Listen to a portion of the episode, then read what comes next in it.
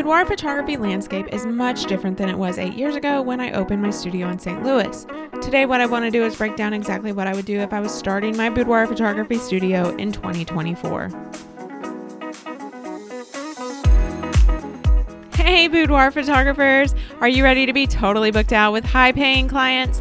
I'm Tracy Lynn, and I went from side hustle photographer to running a million dollar boudoir photography business, working just 30 hours a month. That's right, just 30 hours a month. On this podcast, I tell you how I did it and how you can too. Hey there, and welcome back. Now, I want to tell you, I know that I'm a day late. I'm very, very sorry about that. I also know that I only have the audio if you're listening to this on YouTube. Very sorry about that. Next week should be going back to normal with the holidays. Everything has been a little bit crazy. Now, although I've been a photographer since 2013, I built my St. Louis boudoir studio in 2016. At that point, boudoir photography was just becoming a thing. I mean, it had been around, but photographers niching to boudoir only was just starting to happen. I'm so thankful I was ahead of that craze. Now there are so many boudoir photographers, the competition is fierce. And if you're like most photographers, I know you're wondering how do you stand out from the crowd? How do you get clients to book with you over the cheaper photographers down the street? How can you charge premium prices when the market is flooded with photographers charging cheaper prices, even boudoir photographers? The boudoir photography landscape is much different than it was eight years ago when I started. So, what I'm doing today is breaking down exactly what I would do if I started my boudoir photography studio in 2024. Are you ready? Let's get started. The first step I would take to start a new and successful studio in 2024 is to understand what you actually need to make to run your business and then build a pricing list to make it happen. Most photographers bring home 30% of their total revenue. So, to figure out how much money you need to make to run your business, you need to work backwards, which means we need to start with your salary goal. To be honest, this is where a lot of photographers go wrong. They hear other photographers talking about six figure years and multiple five figure months. And they think that that's the most obvious thing, that that's what they need to work towards. Plus, it sounds glamorous and cool to say that you're a six figure photographer, but they don't actually realize what their expenses are, what they're going to need to pay themselves, what they need to do to bring that in. So instead, let's just talk about what you need to make per month. This could be just to replace your nine to five, it could give you and your family a little extra money for vacation. It really doesn't matter, but we need to have a goal of what you want to make per month to know what your total revenue is. We also want to build goals based on actual data. That's the type of goal that's actually reachable. So let's say that you want to make $3,500 a month. That's what you actually want to bring in.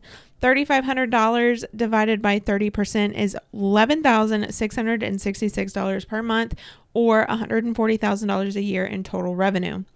Now, let's say that you have time for 10 clients per month. You would need a sales average of $1,116 per client, meaning each client would be worth $1,116. To make this happen, what you do is create a price list that would help you bring in that $1,116. What this price list would do is just guide your clients to that $1,100 album or wall portrait or whatever it is that you want her to purchase. The second step that I would take to start a new and successful studio in 2024 is to plan out exactly what my schedule would look like. The good thing about planning your schedule is it helps with your marketing strategy. You'll know exactly how many clients you need per month, and you can plan in yearly sales to your marketing strategy to actually make sure that you stay booked when you want to be booked. There's a strategy to finding out how many clients your schedule can actually handle, and forget the example in the previous step. We're starting fresh here. What you need to do is take the amount of hours you can work per month and multiply that by the number of weeks you plan to work per year. So let's say that you can work 25 hours per week and you plan to take four weeks off each year. Take that 25 hours and multiply that by 48 weeks. That means that you would have 1,200 hours per year to work. So a third of those hours will be dedicated to marketing and admin. So we're just going to go ahead and subtract that third. That leaves you with 800 hours left specifically for clients. Now, most photographers spend eight hours per client from initial contact to delivery of the product, meaning you'll have time for 100 clients per year. I know that sounds scary, but that's just eight to nine clients a month. So, what you want to do is plan out your schedule with this information. Personally, I do better when I batch my work. I like to photograph sessions in one day, ordering sessions another day, and post production another day. So maybe that looks like four sessions on Tuesday, four ordering sessions on Wednesday, and marketing on Thursday, two weeks per month. The other two weeks you're working on editing, album ordering, delivery. Or maybe you prefer same day sales and you want to do one session a day every Tuesday or Thursday. Whatever you want to do, plan that out now and stick to it. It can always change, but try something out and then make adjustments as your business grows. Hey, I write a newsletter every week where I cover photography, business, marketing, strategy, industry happenings, client wins, and celebrations, and so much more. It is just for you, and you can get on the list right now at rebrand.ly slash TLC newsletter, and I'll also link that in the show notes as well. The third step I would take to start a new and successful studio in 2024 is to figure out exactly who my ideal client is. And I talk about this a lot. In fact, I'm pretty sure I talked about it in my last episode, but that just shows exactly how important it is to know your ideal client. I know that you've heard the saying if you're talking to everyone, you're talking to no one. Well, we want to make sure that you're talking to a specific person who's going to pay the prices you need to make and who you actually enjoy photographing to find this person, you need to really think about who she is. And let's get really specific. Let's narrow down her age, where she works, what she does for fun, where she does business locally.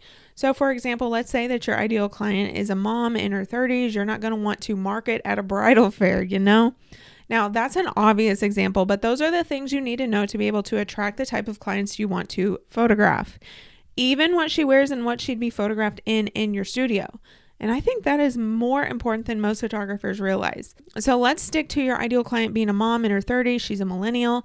She's probably not going to want to wear the same exact outfits as the 21 year old models you might want to hire for portfolio building. I mean, she might, but not everything she wears, you know. There's going to be some different outfits in there. So you need to know who your ideal client is so that you can build your portfolio to attract that specific person. Knowing these things will make your marketing so much easier. The fourth step that I would take to start a new and successful studio in 2024 is to book out my schedule. At this point, I know who my ideal client is, so now I need to build a website that will easily convert leads into clients. And I call this my high converting website, and there's a lot of strategy behind it.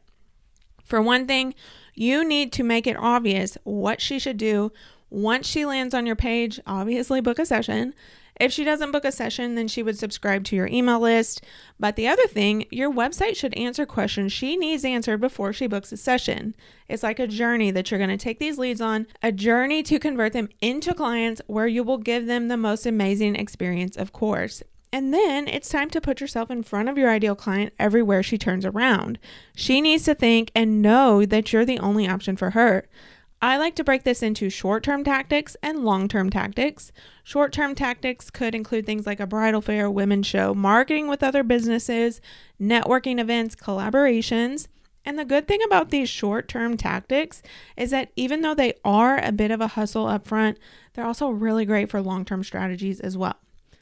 Long term tactics are things like SEO or search engine optimization, blogging and email marketing. And these long term strategies can be annoying upfront because you feel like you're doing so much work while seeing no results. But eventually, you start booking sessions like crazy without any extra work because you put this work up front. This is exactly how I'm able to work less than 20 hours a month and still make multiple six figures a year because of the work that I did in 2017, 2018, 2019. If you get just one thing from this episode, I want you to understand how everything works together within your business. Do you see how pricing is affected by the number of sessions you need to book and how much time you actually have to work? And your marketing strategy is dependent on the number of clients that you need to book. If you only need five clients per month and SEO is bringing in four clients a month with ease on a regular basis, do you need to waste time and money on ads? And side note, I don't think that you ever need Facebook ads, but that's another topic for another day. So, what I want you to do is lay the foundation of your business so that you can scale it with strategy and data. I'd love to take a second and ask for you to subscribe or hit that follow button depending on the platform that you're on and leave a review. It really does help so much. Plus, I love reading the reviews, of course. Thanks again for spending your time with me, and I will be back with an episode next week all about portfolio building, and it is definitely a don't miss. Thank you for listening to this episode of Sustainable Freedom with Boudoir Photography. Please be sure to rate and follow so that you never miss an episode. They drop every Thursday and they're always full of super actionable information for you to apply right now in your boudoir business. Until then, make your next shoot your best shoot.